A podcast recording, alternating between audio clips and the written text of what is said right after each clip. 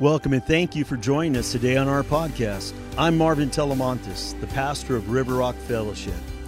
Hope this inspires you and builds up your faith and helps you to see that God is moving in your life. Enjoy the message. Have you ever noticed that when we celebrate the birth of Jesus, the whole world stops and celebrates with us? I guess it's like presents or something. And whenever we stop once a year to celebrate the resurrection of Jesus Christ, that he died on the cross and rose from the dead three the, the rest of the world realize it's a special day. But when we come to a day called Pentecost, there are many, whether they are Christian believers or non Christians, have no idea what it is and what it means. And yet, it's one of the most significant days for the Christian faith. Um, as a matter of fact, it's our birthday. It's when God started, well, in a little while after that, it was called the Way. It's the birth of the Christian faith.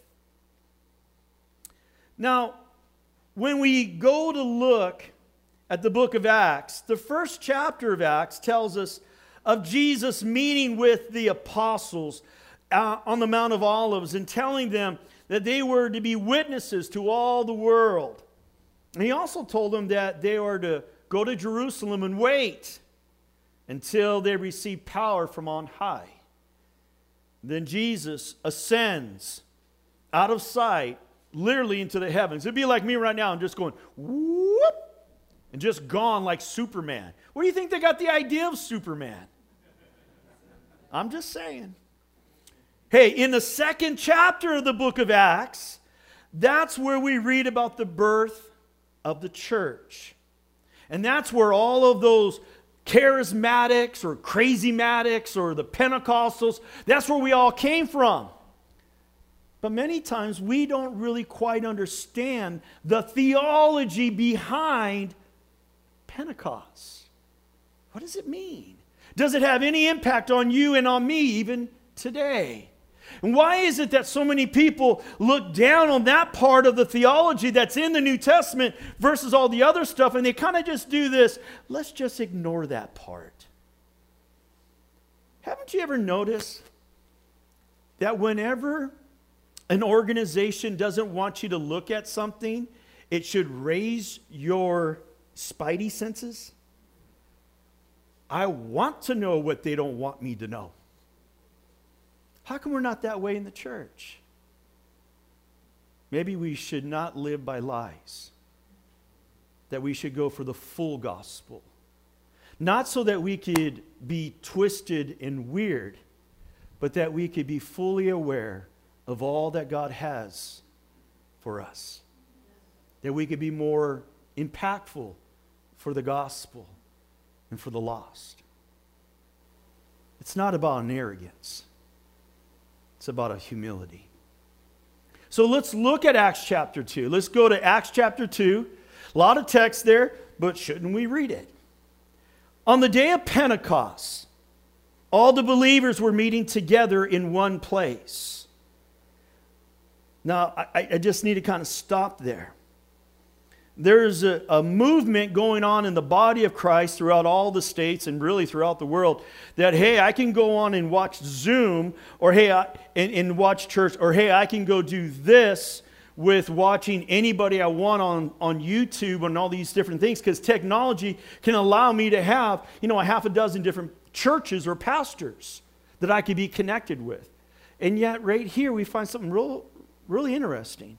On its birthday, of the church, all the believers were meeting together in one place. That's important. God bless you for coming to this place. Suddenly there was a sound from River Rock Church. No, is that what it says? What's it say? Heaven. This is not man made. This is not a man conceived idea. This is not somebody we call crazy charismatics. No, no, no. This is God breathed. from heaven. Suddenly there was a sound from heaven like the roaring of mighty of a mighty windstorm, and it filled the house where they were sitting. That same place, that sanctuary. Then what looked like flames of tongues of fire appeared and settled on each of them. Now you got to understand this. We're talking well over 2,000 years ago. All of a sudden, they're, they're having an experience they've never had before. How do you describe an experience that it is so unique, so original, that nobody in the room has anything to be able to say, let me compare it to this? They don't know what words to use. And the best they can do is say, man, it looks like fire. Have you ever looked at fire flames? Don't they look like tongues that are just. So they came up with tongues of fire. They didn't know how to describe what they were experiencing. They used what limited vocabulary to describe an experience they had never encountered. And their parents and their grandparents, nobody had experienced this. And they used what they could to describe the anointing, the power, the flooding of the Holy Spirit. And it was upon each and every one of them so bright, so real, so strong. It looked like flames tongues of fire. And everyone present was filled with the Holy Spirit. Wow. Can I get a ticket? I want to go. And began speaking in other languages as the Holy Spirit gave them this ability. At that time, there were devout Jews from every nation living in Jerusalem. When they heard the loud noise, everyone came running. It was so loud that people in the community heard this big noise.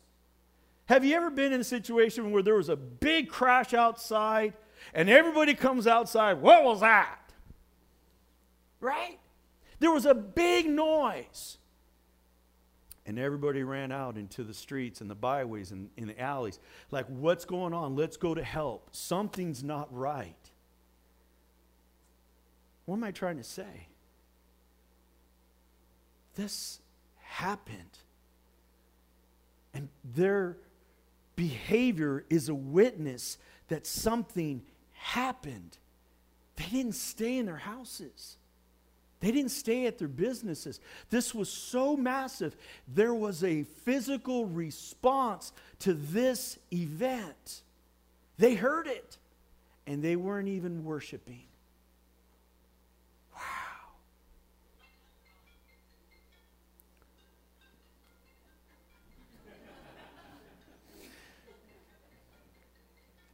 I'll finish the rest of the dance later, Gary, so. They were completely amazed. Yes. How can this be? They exclaimed. These people are all Galilee, from Galilee, and yet we hear them speaking in our own native languages. Here we are, Parthians and Medes and Elamites, people from Mesopotamia and Judea, Cappadocia, Pontus and the province of Asia, Phrygia, Pamphylia, Egypt, and the areas of Libya around Cyrene, visitors from Rome, both Jews and converts to Judaism, Cretans and Arabs. Whew. And we all hear these people speaking in our own languages about the wonderful things God has done. They stood there amazed and perplexed. What can this mean? They asked each other. But others in the crowd ridiculed them, saying, yeah, they're just drunk. That's all. Then Peter stepped forward with the 11 other apostles and shouted to the crowd Listen carefully, all of you fellow Jews and residents of Jerusalem. Make no mistake about this. These people are not drunk, as some of you are assuming. Nine o'clock in the morning is much too early for that. No, what you see was predicted long ago by the prophet Joel. In the last days, God says, I will pour out my spirit upon all people. Your sons and daughters will prophesy. Young, your young men will see visions, and your old men will dream dreams. In those days I will pour out my spirit even on my servants, men and women alike, and they will prophesy. And I will cause wonders in the heavens above and signs on the earth below blood and fire and clouds of smoke. The sun will become dark and the moon will turn blood red before the great and glorious day of the Lord arise. But everyone, yes, who calls on the name of the Lord will be saved. And as you continue to read, you find out that 3,000 Jewish people gave their hearts over to Judaism, I mean, to Jesus. They didn't forfeit their Judaism, they just recognized that Jesus was the Messiah. And they went with that. It was clear to them. It's interesting that some people who were reached the conclusion that they reached the conclusion that the apostles were drunk. Think about that. There was so much excitement, there was so much joy on their faces that it just couldn't be ignored. You can't be that happy, you can't be that joyful unless you've drank a few. And Peter says, Stop it. That joy, that happiness has nothing to do with alcohol. This is the fulfillment of the prophecy that came from Joel. You know, there's these three guys, they were up in the gold country, and they, they hit it, they, they, they struck a gold vein, a huge one. And they got all excited and they looked at each other and said, Listen, we got to be quiet. I know we need more equipment, but let's go. You get this, you get that, I'll get this. And as soon as we can, let's get back up here. Let's make our claim. Let's get this, but don't let anybody know because if we don't, if we do, they're, they're going to they're to find us. So they all go and they all go get their own individual pieces of equipment. They got their claim laid out, all out. That's all done. They got their legal done. And all of a sudden, as they're all working their way back up to the mountain, here comes a crowd of people. Massive crowd of people. They're going, What are you doing? They go, Wherever you go, we go. Why? Because you know where the gold is. What do you mean? Did you tell him? I didn't tell him. Did you tell him? I didn't tell him. How do you know? What are you talking about? It's all over your faces. Why? How would you look if you struck the lottery? You're going to go, life is horrible. Or you're going to be going, I'm going to get my wheelbarrow. They couldn't hide it. They couldn't hide. Where's the pick? Where's the axe? Where's the shovel? Let me get my pen. We're, we're going to be rich. And they just keep smiling everywhere. They were so giddy. And everybody knew. That's what it was on Pentecost. The joy of the Lord the richness of his presence. It was so overwhelming. Other people saw it, they knew exactly something was different. This isn't normal. And all they could come up with is they got to be drunk. So, this particular Jewish holiday, it's one of the feasts. It's called Pentecost. It reveals that the first generation of Christians discovered joy unspeakable. They were so full of joy and happiness that they just stood out. So the question is do we stand out, church? When people look at you and they find out that you're a Christian, does it stand out? Did they go, I want what you got? There's something special in your life. So, when the New Testament church was born on Pentecost, it was incredible. It was an actual historical event. So, let me share with you three things that we can learn from Pentecost. One is the New Testament church was born on Pentecost by God. This was not some modern day church theology that's twisted. On the day it happened, 2,000 years ago, or under 2,000 years ago, it was a God moment and still real and viable today. Did you know the church is immortal because it was given life by God? They have tried to destroy the church throughout the centuries and millennia and have been unsuccessful. It continues to grow and grow. It's immortal. Even God had promised that even the gates of hell would not prevail against his church. Why? Because God gave life to the church. So Jesus came into the world. He was conceived by God in Mary, and after his death, after his burial and resurrection, the church is formed.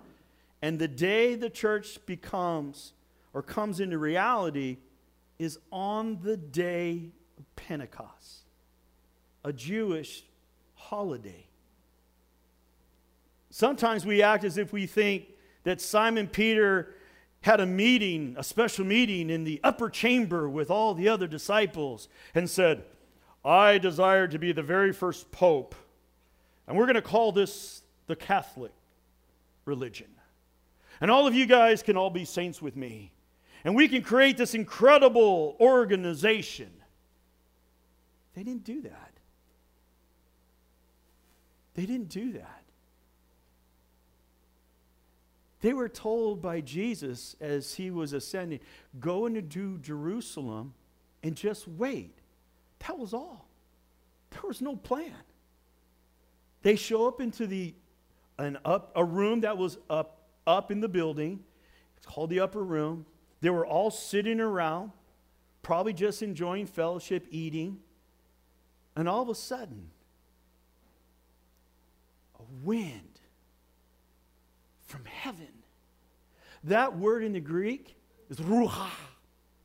It's the same word that God used in the Garden of Eden when he blew into Adam's mouth his life. He breathed his life into him and he became alive. You see, we look at Old Testament and New Testament and think that they're not connected. I wish they hadn't put an old and a new. It's all the same book.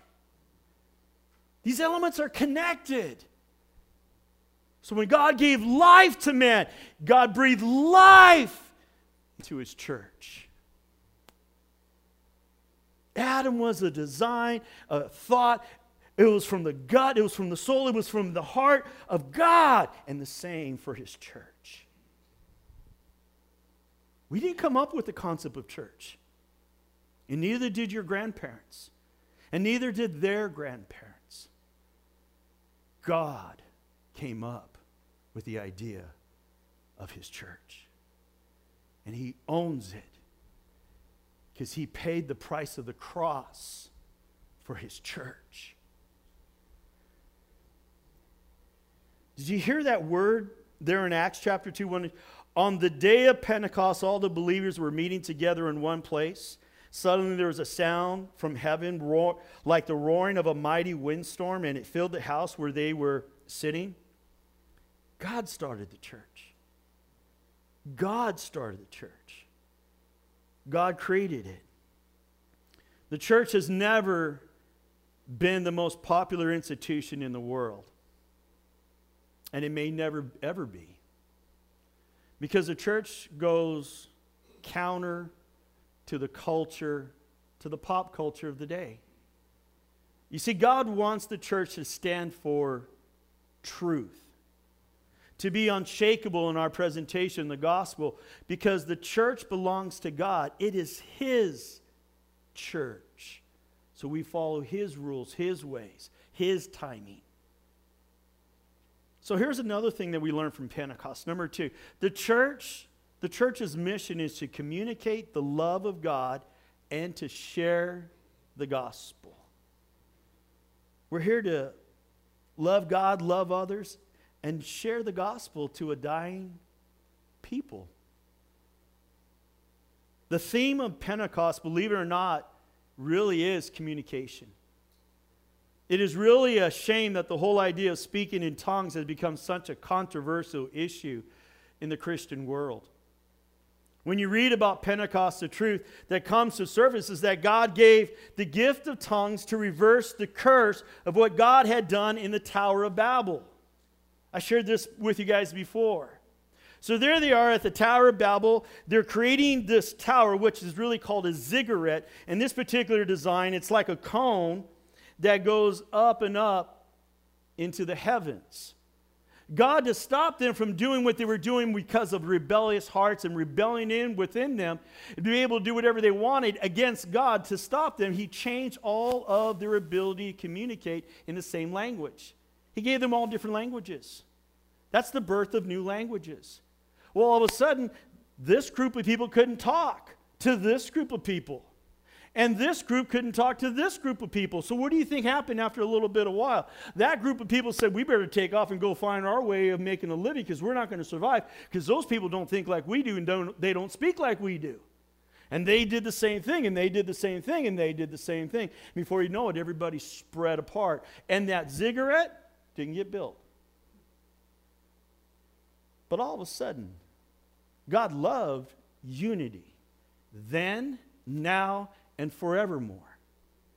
And to be able to unite his family, he gives them all the same language. As they're sitting in the upper room and the wind comes in and this tongues of fire thing, and all of a sudden they're able to speak in such a way that everybody can understand them in their own native language. And they all hear the wonders of God. They're all speaking the language of the divine and the power of it all. The power of it all. It wasn't about selfishness, it was about the wonders of God. Did you hear what I said? Let's not separate the old and the new. Can we make sure we understand it's all together? All of a sudden, that's why God had to do that. Why? He had cursed it over here, but because of Jesus and the blood and now the Holy Spirit, He had blessed it. And it was new. And the church was born. And the mission has never changed. And the moment you become a Christian, the moment I become a Christian, God commissions us to share the simple message of Jesus with others. You're to share your story. This is who I was, Marvin, before I got saved, and this is what I struggled with. And this is when I encountered Jesus, and this is how I am today. Do you know you don't have to be a Bible scholar to do that? You don't even need to know one verse. All you need to know is know Jesus, met Jesus, now my life with Jesus. And nobody can say, that's not right, that's not true. Sorry, it's my story. And I'm sticking to it. That's why our, our church's mission statement is to help people take their next step closer to Jesus together. Here's number three the goal of the church is to establish a fellowship, a family of believers. The goal of the church is to establish a fellowship, a family of believers. That's unique. Let me take us back to the, the feast they're a beautiful foreshadow, pictures of God's redemptive work through his son. Now, the Feast of Pentecost was one of the Jewish feasts days, only they didn't call it Pentecost. Uh, that, that's the Greek word that was interpreted into the New Testament. They translated it into the Greek until they got the word Pentecost. But that's not what it was originally in the Hebrew or in the Jewish faith. They called it the Feast of Harvest or the Feast of Weeks. Now, how many have heard Feast of Weeks? What does that mean? Well, Pentecost is referring to the number 50 because it was 50 days after this previous feast. And so, what they would do is basically say, you take a week, how many days in a week? Seven. And you multiply that by weeks. So you get 7 times 7, you get 49. So you're into the 50th week then. So they call it the Feast of Weeks. That way you would know how, how do I figure out when Pentecost is? Well, it just goes one, seven times seven, or seven weeks, or a week of weeks. That's why they call it the Feast of Weeks. Now, on Pentecost, the high priest was to take two loaves of bread made out of wheat because the feast of harvest was the harvest of the wheat. And that would either happen in mid to late June or mid to late May into early June.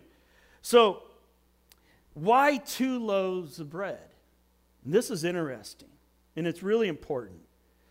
So, the wheat bread was made and formed from the newly harvest, harvest wheat, obviously, there in Leviticus 23. So, the question is why the two loaves? And the answer is found in Ephesians chapter 2. You can follow along as I read. Starting at verse 11. Don't forget that you Gentiles used to be outsiders. That's really revelatory, just that right there, if you really pay attention to it. So, Paul, who's Jewish, he's saying, You Gentiles used to be on the outside. You weren't a part of us. Okay?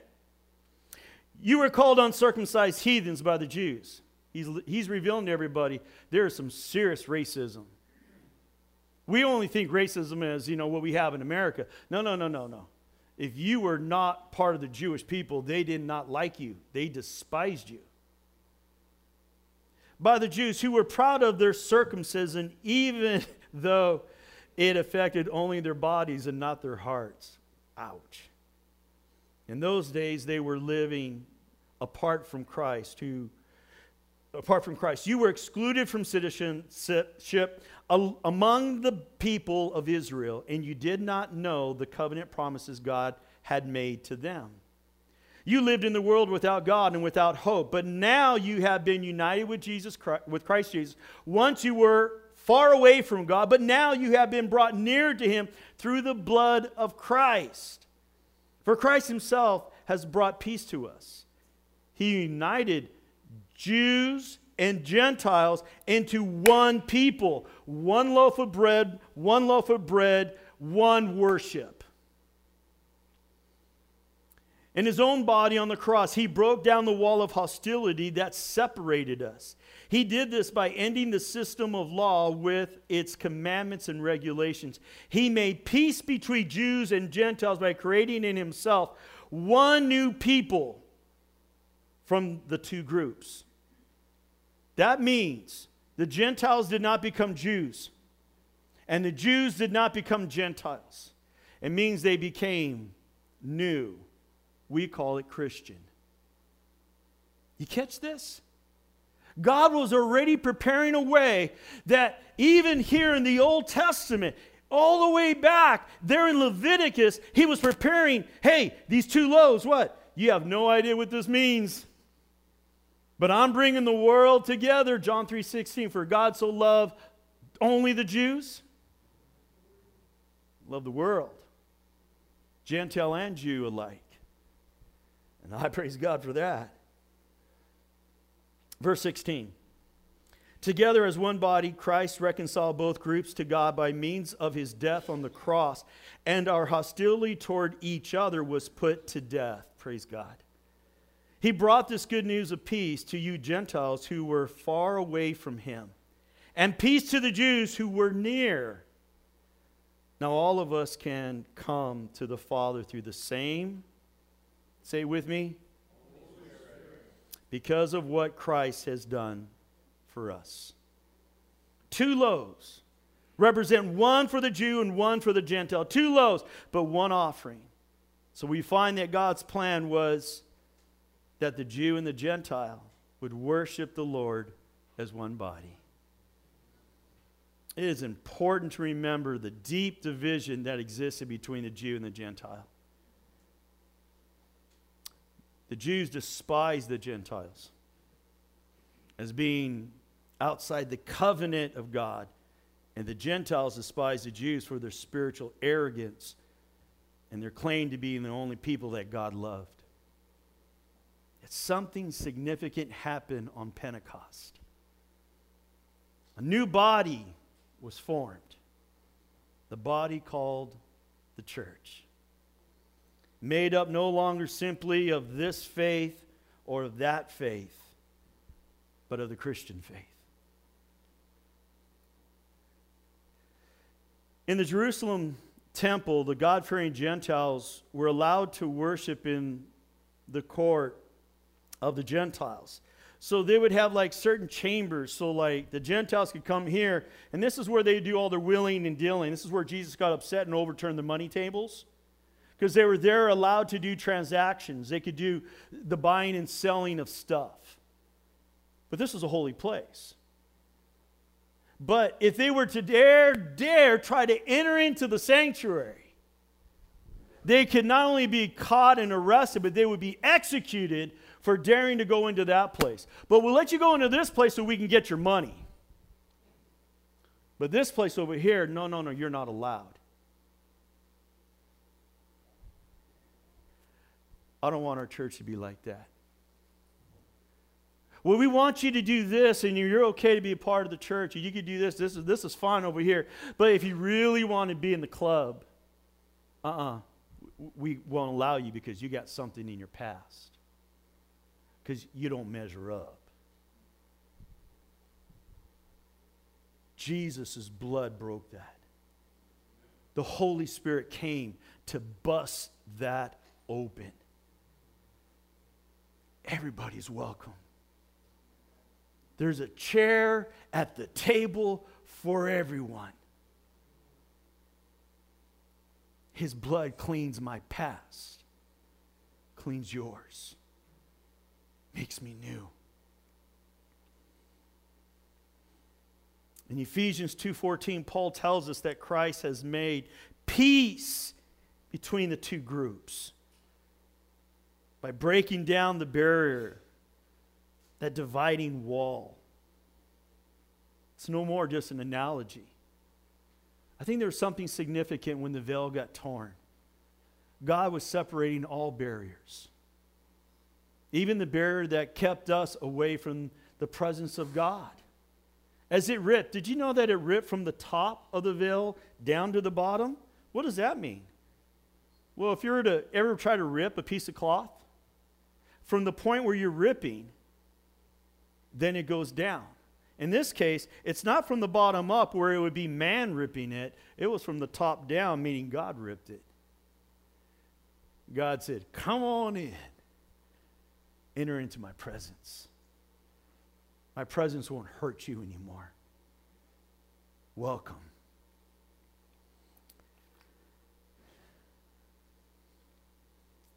By destroying the, the wall, that barrier that separated these two groups, he did not make the Jew or Gentile or the Gentile a Jew, but by creating a new man out of the two and reconciling both, Jew and Gentile into himself.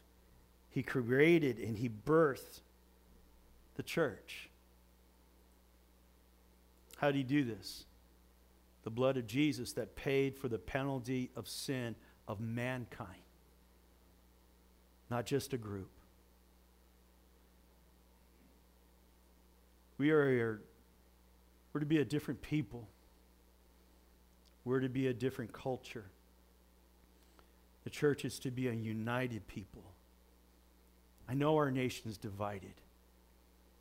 I know it's the hand of the enemy trying to cause us to get into fractions and to be into that group and to be into this group and try that group. And you don't have that right color on your tie because it's not red, it's not blue, it's not white, whatever it is. And what's really going on? The enemy. See, divided the house falls. Each and every one of them. Doesn't mean we don't stand up for righteousness. Doesn't mean we tolerate those things that God doesn't tolerate. Just means we proceed first in love. Love conquers all. The world changed after Pentecost because of the New Testament church it was born on that day. We learned three things, guys. The New Testament church was born on Pentecost by God. not by man, not by Peter. Two, the church's mission is to communicate the love of God and to share the gospel. You're to be kind and love people, even when they're not. Isn't that easy to do? And three, the goal of the church is to establish a fellowship, a family of believers. Let me close with this, guys.